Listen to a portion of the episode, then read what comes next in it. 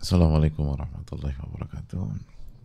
Bismillahirrahmanirrahim. Alhamdulillahirabbil alamin wa nasta'in ala umuri dunya wad din wassalatu ala asyrafil anbiya wal ala alihi wa sahbihi wa ala nahjihi bi ihsanin ila yaumidin wa ba'd. Wa sallim wa barik an'im ala nabiyyina Muhammadin ala alihi ajma'in. Hadirin Allah muliakan Alhamdulillah kita panjatkan puji dan syukur kita kepada Allah Tabaraka wa Ta'ala atas segala nikmat dan karunia Allah berikan kepada kita sebagaimana salawat dan salam semoga senantiasa tercurah kepada Rasulullah alaihi salatu wassalam beserta para keluarga, para sahabat dan orang-orang yang istiqomah berjalan di bawah naungan sunnah beliau sampai hari kiamat kelak. Hadirin Allah muliakan Alhamdulillah kita bersyukur kepada Allah subhanahu wa ta'ala atas berbagai macam nikmat khususnya pada pagi hari ini kita kembali dipertemukan dan kembali dimudahkan eh, untuk kembali bersama kita para ulama bersama keterangan para ulama bersama firman-firman Allah dan tafsir dari firman-firman Allah tersebut bersama sunnah Nabi kita Sallallahu Alaihi Wasallam. Dan ini adalah hal yang perlu kita renungkan bahwa ini adalah nikmat yang paling besar dan lebih mahal daripada nikmat dunia. Qul bifadlillah wa birahmatihi fabidzalika falyafrahu huwa khairun mimma yajma'un. Katakanlah hendaklah mereka bergembira dengan karunia dan rahmat dari Allah. Bergembira dengan iman dan dengan Al-Quran yang mereka dapatkan. Karena iman dan Al-Quran yang mereka dapatkan itu lebih mahal daripada atau lebih baik daripada harta yang mereka dapatkan. Oleh karena itu hadirin Allah muliakan ini yang perlu kita tanamkan bahwa Allah perintahkan kita untuk bergembira karena nikmat ini adalah nikmat yang sangat mewah. Sebagaimana kita meminta kepada Allah dengan nama-nama yang husna dan sifat-sifatnya maha tinggi agar Allah senantiasa memberikan kita ilmu nafi dan melindungi kita dari ilmu yang tidak bermanfaat. Dan semoga Allah menolong kita orang yang kita cintai keluarga kita orang tua kita guru-guru kita ulama-ulama kita dan umat di mana pun berada. Khusus yang terzolimi di Palestina dan di berbagai macam tempat semoga Allah menolong mereka memberikan kesabaran kepada mereka dan memberikan pertolongan serta kebahagiaan di dunia dan di akhirat. Amin ya alamin hadirin Allah muliakan kembali bersama ayat-ayat pertama di dalam uh, bab ini. Dan penulis Al-Imam An-Nawawi rahimahullah ta'ala memulai dengan kisah Nabi Musa Yusha bin Nun dan Nabi Khadir alaihi wassalatu wassalam. Dan uh, kisah ini difirmankan oleh Allah Subhanahu wa taala dalam surat Al-Kahfi ayat 60 dan seterusnya. Ketika Nabi Musa berkata kepada kepada muridnya yang berkhidmat kepada beliau yang melayani beliau yang setia dengan beliau wa qala Musa li fatah. Dan ingatlah bagaimana Musa alaihissalam menyampaikan kepada murid yang senantiasa setia dan berkhidmat kepada beliau. La abrahu hatta ablugha majma'al bahraini aw amdiya huquba aku tidak akan berhenti berjalan sampai aku sampai pada pertemuan dua lautan atau aku akan terus berjalan selama 70 tahun, 80 tahun atau lebih dari 80 tahun. Sebagaimana keterangan para ulama tafsir dalam ayat ini yang sudah kita bahas. Dan sudah kita jelaskan bahwa ucapan ini kisah dan ucapan yang Allah perintahkan kita untuk mengingatnya itu diawali dari pertanyaan salah satu Bani Israel ayun nasi a'lam kepada Nabi Musa alaihissalam siapa manusia yang paling alim siapa manusia yang paling berilmu faqala ana Maka dengan simpelnya Nabi Musa menjawab saya yang paling alim. Fa'ataballahu alaihi. Lalu Allah taala menegur Nabi Musa. Idlam yaruddal ilma ilaihi. Karena Nabi Musa tidak mengembalikan kepada Allah. Tidak mengatakan Allah yang maha mengetahui. Ilmu ini didapat dari Allah Taala. Dan ini menunjukkan bagaimana walaupun fakta yang disampaikan Nabi Musa, tapi kita harus mengerti bagaimana Anda berbicara. Anda menyampaikan.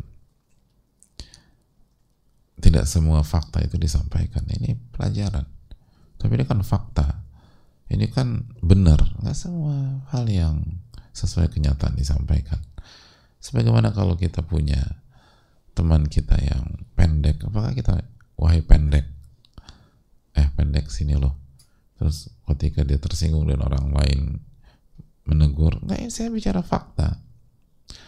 Ada nggak ngerti wisdom dalam kehidupan? Ada nggak ngerti bagaimana menjadi orang yang bijak? Ada nggak mengerti al-hilam Nabi SAW bersabda innamal ilmu bita'allum wa innamal hilmu bitahallum sesungguhnya ilmu didapat dengan dipelajari dan al-hilm kedewasaan kematangan itu harus dilatih. Kita hidup bukan hanya tentang benar atau salah. Kita hidup juga harus memperhatikan adab kedewasaan kematangan dan kebijaksanaan. Pada saat itu Nabi Musa yang paling alim di muka bumi ini. Tapi tetap ditegur oleh Allah Taala karena nggak boleh mengatakan demikian. Atau tidak pantas mengatakan demikian. Tidak pantas mengatakan saya. Maka Allah menegur dan uh, Allah mewahyukan kepada Nabi Musa fa'awha fa'awhallahu ilaih. Dalam hadis Bukhari Allah memberikan wahyu kepada beliau inna li abdan bi majma'al bahraini huwa a'lamu mink aku memiliki hamba yang berada di pertemuan dua lautan dan hamba ini lebih berilmu daripada engkau. Dan dijelaskan para ulama ketika menjelaskan masalah ini. Apakah hamba ini lebih berilmu secara mutlak dari Nabi Musa? Jawabannya tidak. Nabi Musa alaihissalam adalah orang yang paling berilmu pada saat itu jika kita mau meng, mengkalkulasi dan akumulasi namun inilah cara Allah Subhanahu wa taala mendidik hamba-hambanya khususnya hamba-hambanya yang terbaik. A'lamu minka lebih berilmu daripada engkau dari beberapa sisi bukan dari semua sisi.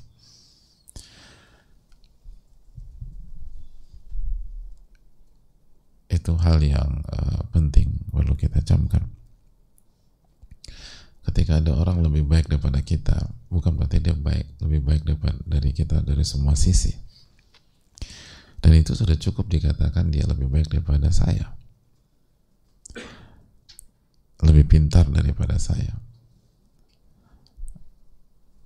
Ketika kita mengatakan dokter spesialis jantung lebih pintar daripada saya, itu nggak ada masalah.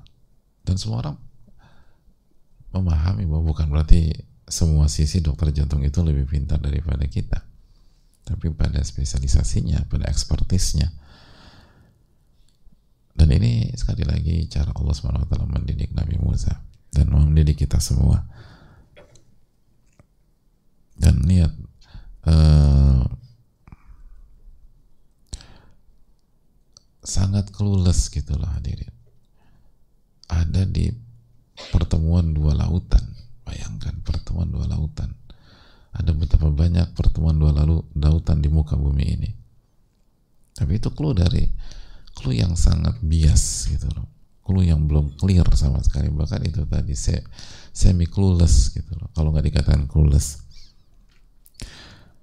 Dan e, kalau ini di clue ini dikasih ke kita mungkin kita akan jadikan clue ini sebagai alasan untuk tidak bergerak untuk tidak melangkah untuk tidak mencari.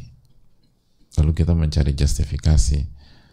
Kita mencari excuse ya mau cari di mana ya akhi? Atau mau cari di mana mas bro? Dua dua lautan bertemu itu banyak gitu loh. Dan kan kita selalu tanya kepada hadirin sekalian kalau itu disampaikan kira-kira mau nyari nggak? Enggak gitu. Oh kajiannya udah jelas aja kita nggak datang karena nggak sering kali. Kajiannya udah jelas. Datang ya ke kajiannya ini lokasinya jelas-jelas tinggal apa dimasukin ke aplikasi langsung di di apa diarahkan gitu.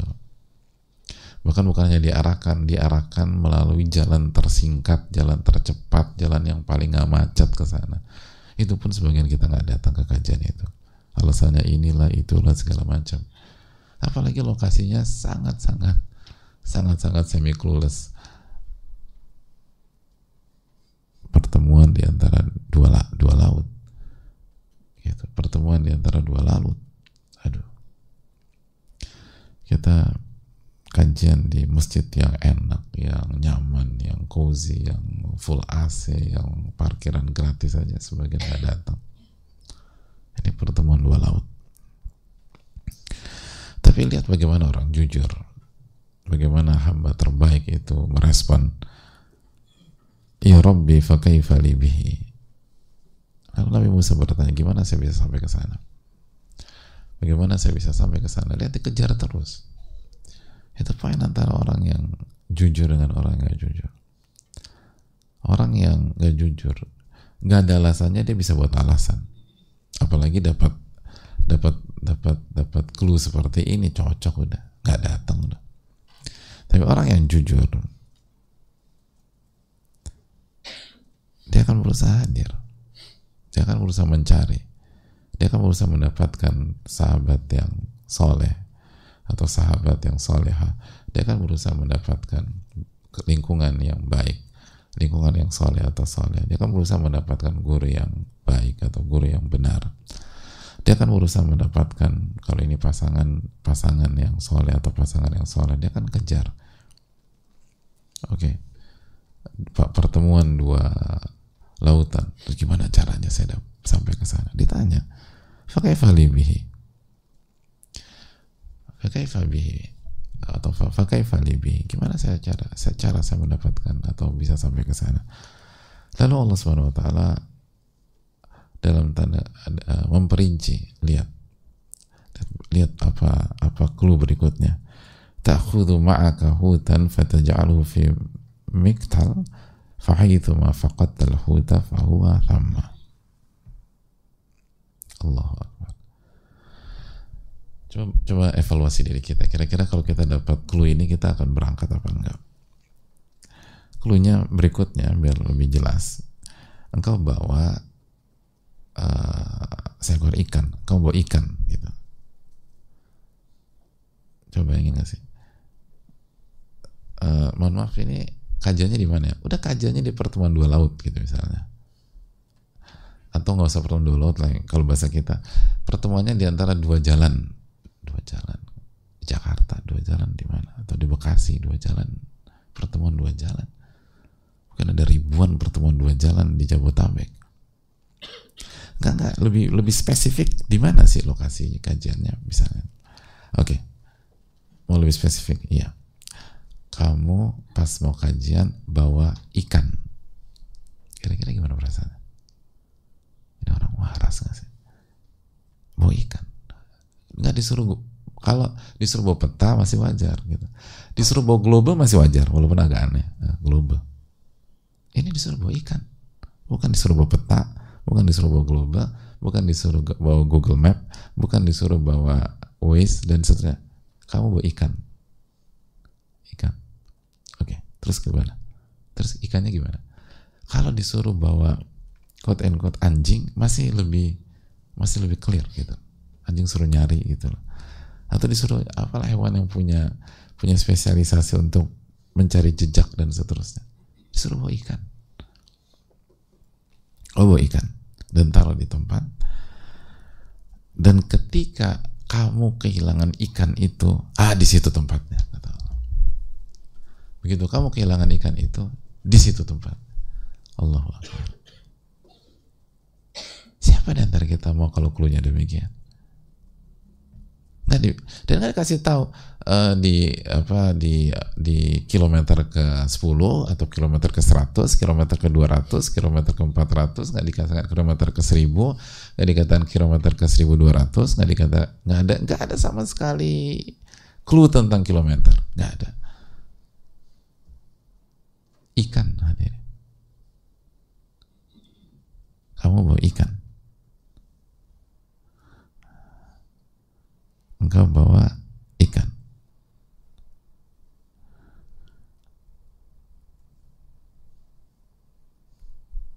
Nanti kalau kamu kehilangan ikan tersebut, ah di situ tempatnya. Lihat itu para nabi dan rasul. Gak heran mereka yang dipilih oleh Allah Subhanahu wa taala. Ujiannya beda sama kita. Kita udah clear. Kita hidup kita nih ya, kita hidup di negeri mayoritas umat Islam. Kita hidup di uh, di negeri yang cari masjid gampang, gitu. tapi tetap tuh, ada banyak yang masih nggak sholat, bahkan nggak sholat Jumat. Dan sekarang dan di kondisi beberapa tahun ini itu bayangkan waktu sholat Jumat tuh jalanan bisa macet hadirin. Dan jalanan dalam kota apa mereka semua musafir? Jalan dalam kota macet. Udah jelas-jelas tuh masjid masjid masjid masjid masjid. Gimana kalau disuruh ny nyari di pertemuan dua lautan terus suruh bawa ikan? Sesimpel ini. Di, neg di negara kita ya dengan semua negara ada plus minus hadir tapi di negara kita ya Allah ibadah mudah kajian mudah.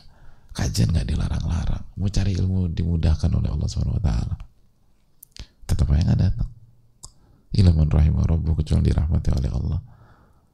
Tetap aja ada alasannya. Nanti excuse inilah nyari alasan inilah alasan itulah segala macam. Nanti pakirnya ribet lah macet lah susah lah. Nggak ada valenya lah gitu agak jauh jalan dari parkiran lah kalau bubaran macet pula ada aja alasan.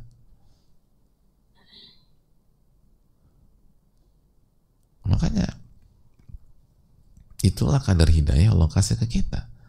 Allah kan mengatakan di akhir surat Al-Ankabut, "Walladzina jahadu fina lanahdiyannahum subulana." Itu akhir surat Al-Ankabut. Dan barang yang bersungguh-sungguh meniti jalan kami, niscaya kami kasih dia petunjuk. Jadi hidayah dan petunjuk itu itu salah satu tolak ukurnya adalah effort kita, perjuangan kita, jerih payah kita.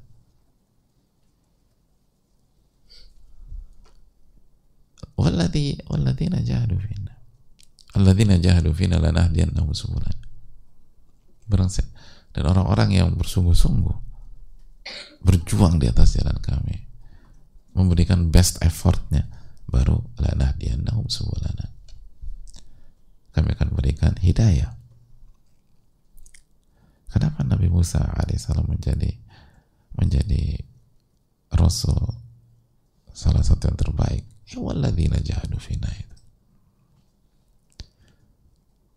Kalau nyari kebenaran tuh nggak tanggung-tanggung. Kalau nyari sosok yang berkualitas itu nggak tanggung-tanggung. Karena sekali lagi sebagaimana yang kita pelajari dari dalil dan kehidupan, kita tuh diminta untuk belajar dengan yang terbaik atau di antara yang terbaik. Makanya kita diminta belajar dari para sahabat radhiyallahu Kita diminta untuk memahami Al-Qur'an dan Sunnah dengan pemahaman para sahabat radhiyallahu taala Lalu pemahaman ini diwariskan ke para ulama. Lalu dibuatkan kaidah, konsep, metode di buku-buku para ulama kita Kenapa kita disuruh kembali kepada para sahabat? Jawabannya simpel khairun nasi qarni thumma alladhina yalunahum thumma alladhina yalunahum. Nabi SAW bersabda dalam hadis Bukhari manusia terbaik adalah generasiku lalu berikutnya lalu berikutnya. Mereka yang terbaik.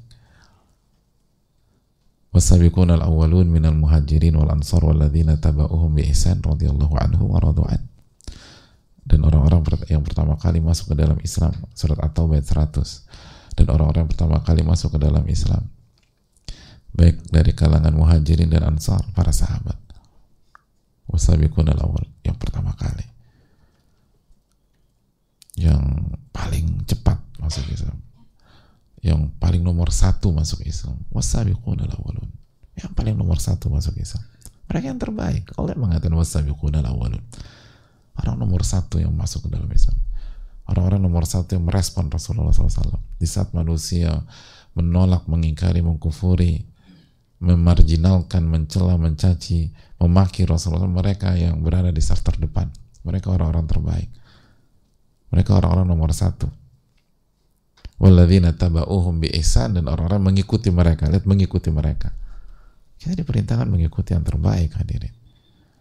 Kita bukan kita nggak diperintahkan kita bukan bukan hanya diperintahkan mengikuti orang baik, bukan. Kita diperintahkan mengikuti yang terbaik. Itu konsep kita.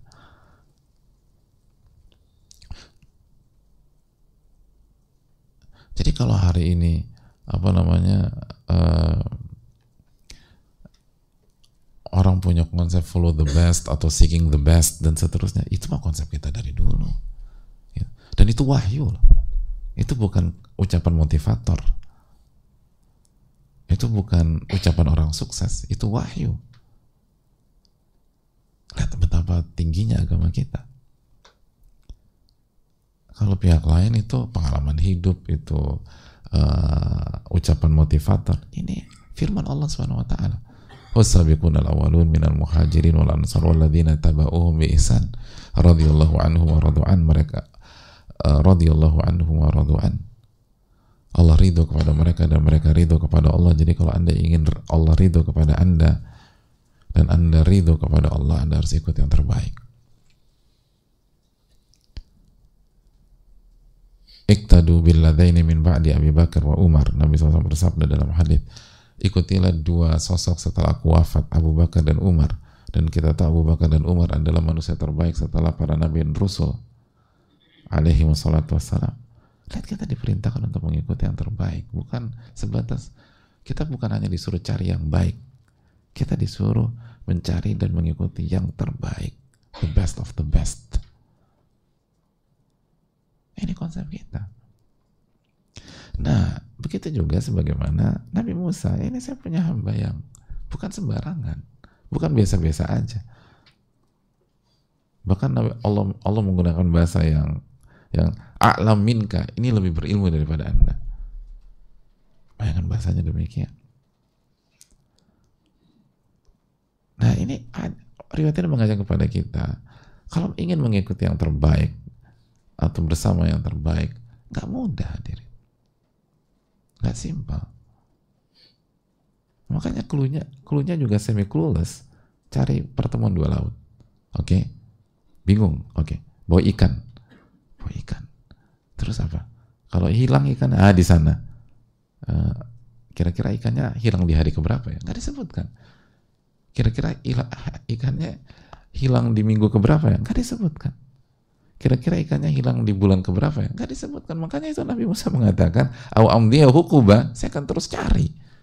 Walaupun 70 tahun, 80 tahun atau di atas 80 tahun. Itu mentalitas orang-orang hebat. Gak dikit-dikit, oh, kayaknya gue nyerah aja deh. Oh kayaknya gue mundur nih. Aduh kayaknya berat nih. Aduh susah banget. Atau susah dihubungi. Susah dihubungi.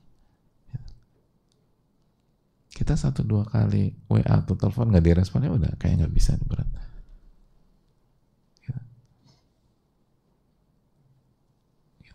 Nabi Musa nggak dikasih nomor kontaknya Nabi Khidir? Suruh nyari. Yang mana ada handphone di sana. Emang susah Allah. Utus malaikat.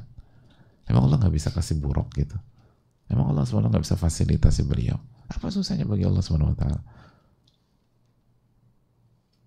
kita baca surat Al-Isra subhanalladzi asra bi 'abdihi lailan minal masjidil haram ilal masjidil aqsa alladzi barakna haulahu. Maha suci Allah yang yang membuat perjalanan di malam hari bagi hambanya itu Nabi Muhammad dari Masjidil Haram ke Masjidil Aqsa yang diberkahi. Dengan mudah Allah Allah atur perjalanan dengan simpel. Masjidil Haram ke Masjidil Aqsa lalu naik ke Sidratul Muntaha, Muntaha hanya dalam waktu satu malam. Apa susahnya bagi Allah apalagi ini orang-orang terbaiknya Allah atau hamba-hamba terbaik Allah Subhanahu wa taala. Tapi Allah ingin mengajarkan pesan pesan yang mahal bagi kita. Orang-orang yang baik, orang-orang soleh, lingkungan yang baik, itu harus diperjuangkan. Harus diperjuangkan. Gak bisa dapat gratisan. Orang, -orang terbaik dalam urusan dunia aja anda perjuangkan. Orang terbaik untuk urusan dunia itu harus diperjuangkan. Lalu untuk akhirat anda nggak nggak berani perjuangkan apa-apa. Itu yang perlu kita tanamkan. Hadirin Allah muliakan. Lalu apa yang apa respon Nabi Musa? Fa'akhwadhahu tan faja'alahu fi miktal.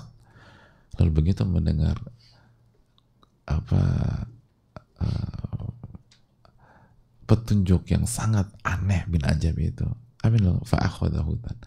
Maka beliau membawa ikan dan dimasukkan ke tempat yang sudah diarahkan oleh Allah. Allahu Akbar. Sami'na wa ta'ana. Itu orang-orang kita itu nggak ada yang lebih jenius daripada Nabi Musa.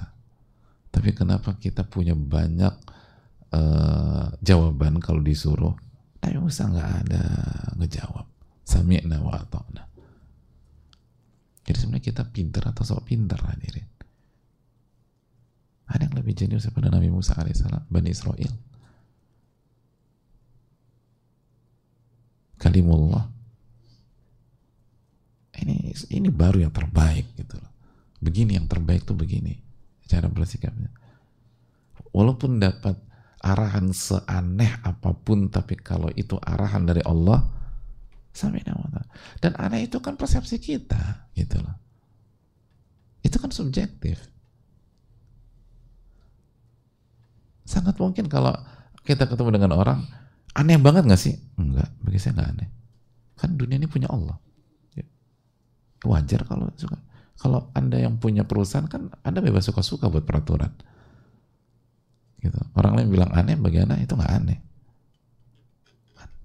Aneh nggak aneh itu kan subjektif. Sama masuk akal nggak masuk akal kan subjektif. Ini nih perintah nggak masuk akal mohon maaf mas. Akalnya siapa ya? Nggak masuk akal kan subjektif. Kok akalnya Imam Syafi'i bisa terima ya? Akalnya Imam Ahmad bisa terima. Akalnya Abu Bakar bisa terima. Jadi ini nggak masuk akal tuh masih masih titik-titik-titik atau masih koma. Yang kalau mau fair dia katakan ini nggak masuk akal saya. Ah itu baru lebih fair. Tapi kalau ini nggak masuk akal itu belum utuh. Mohon maaf itu akal siapa ya nah kalau dia berani mengklaim ini nggak masuk akal saya mari kita bicara sejak kapan akal anda menjadi parameter kebenaran Oh enggak, enggak ini bukan kalau ini ini pribadi saya. Ah, mari kita dudukkan apakah benar? Apakah benar apa yang dipikirkan akal Anda atau itu keliru? Jadi hadirin Allah muliakan.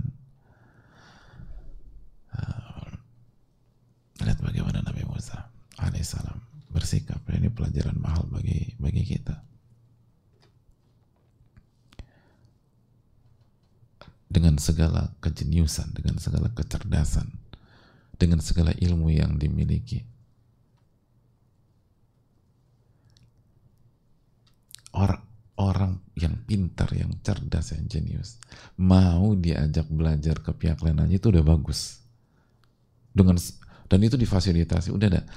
Kalau kamu belajar, saya fasilitasi. Saya akan uh, kirim supir saya atau naik PG saya atau naik heli saya dan seterusnya. Kamu duduk manis lalu nanti saya ketemukan dengan sosok. Dengar dulu deh gitu pasti menarik. Itu kalau dia mau itu udah bagus. Sangat bagus. Ini bukan hanya ini bukan sampai di titik itu ini Nabi Musa berjalan tanpa fasilitas yang memadai dan clueless atau semi clueless arahannya sangat-sangat minim dan ajaib pula. Gitu. Tapi responnya adalah awu amdiya hukuba.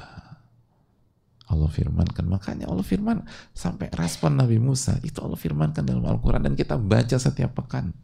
Kita baca setiap hari Jumat Itu kan memberikan pesan bagi kita, memberikan spirit kepada kita, mengajarkan mentalitas kepada kita. Tapi jadi masalah kita baca ayatnya, kita nggak ngerti apa maknanya.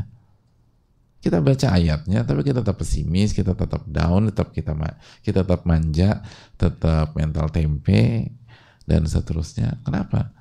Ya karena kita baca tanpa memahami dan mengerti makna dari ya, ayat ini. Sekali lagi dijelaskan banyak ulama disunahkan dibaca setiap hari Jumat loh hadirin. Bukan itu enggak. Sekali lagi setiap ayat atau setiap surat yang disunahkan untuk dibaca secara rutin itu pasti memiliki pesan yang sangat besar. Sangat besar. Ayat kursi ayat terbaik disuruh dibaca setiap hari. Surat terbaik al-ikhlas dibaca setiap hari bahkan bukan satu kali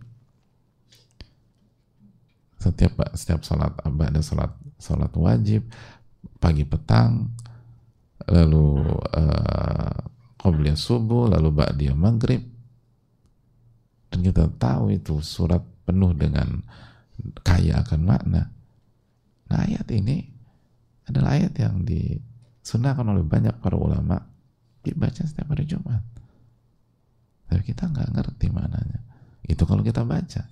Ada banyak kita nggak baca lalu menyalahkan Allah swt ketika ketika nggak dapat petunjuk atau ketika uh, masalah lagi susah atau ketika ujian lagi berat.